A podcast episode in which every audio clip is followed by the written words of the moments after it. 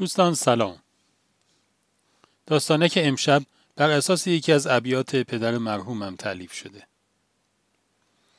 دل که شایسته نشد مخزن عشق تو شود.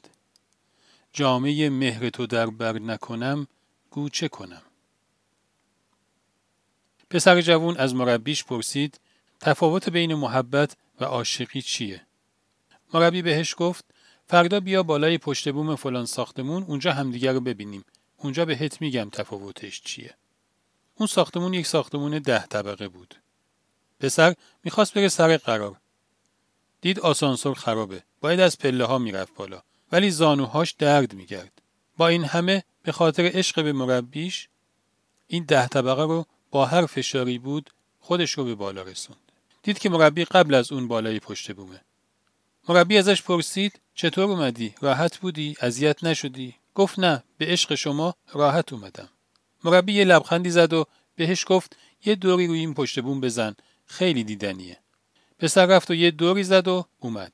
شهر از اون بالا خیلی متفاوت بود. مربی دستشو گرفت و بردش به یک سمت پشت بوم. اون زل پشت بوم و یه پل فلزی وصل می‌کرد به پشت بوم خونه بغلی. مربی بهش گفت برو بالا از روی نرده برو اون طرف و برگرد. پسر خشکش زد.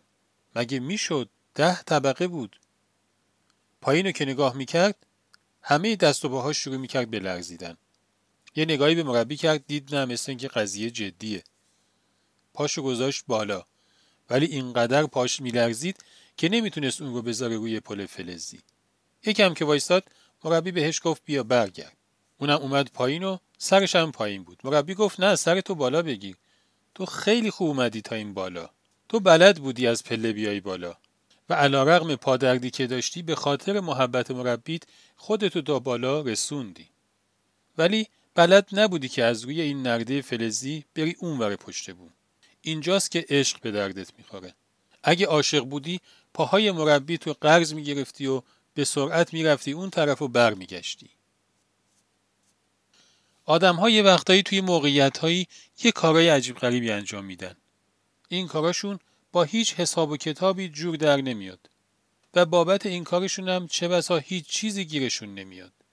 آخه آدم چرا باید کاری انجام بده که در ازای اون هیچ چیزی گیرش نیاد؟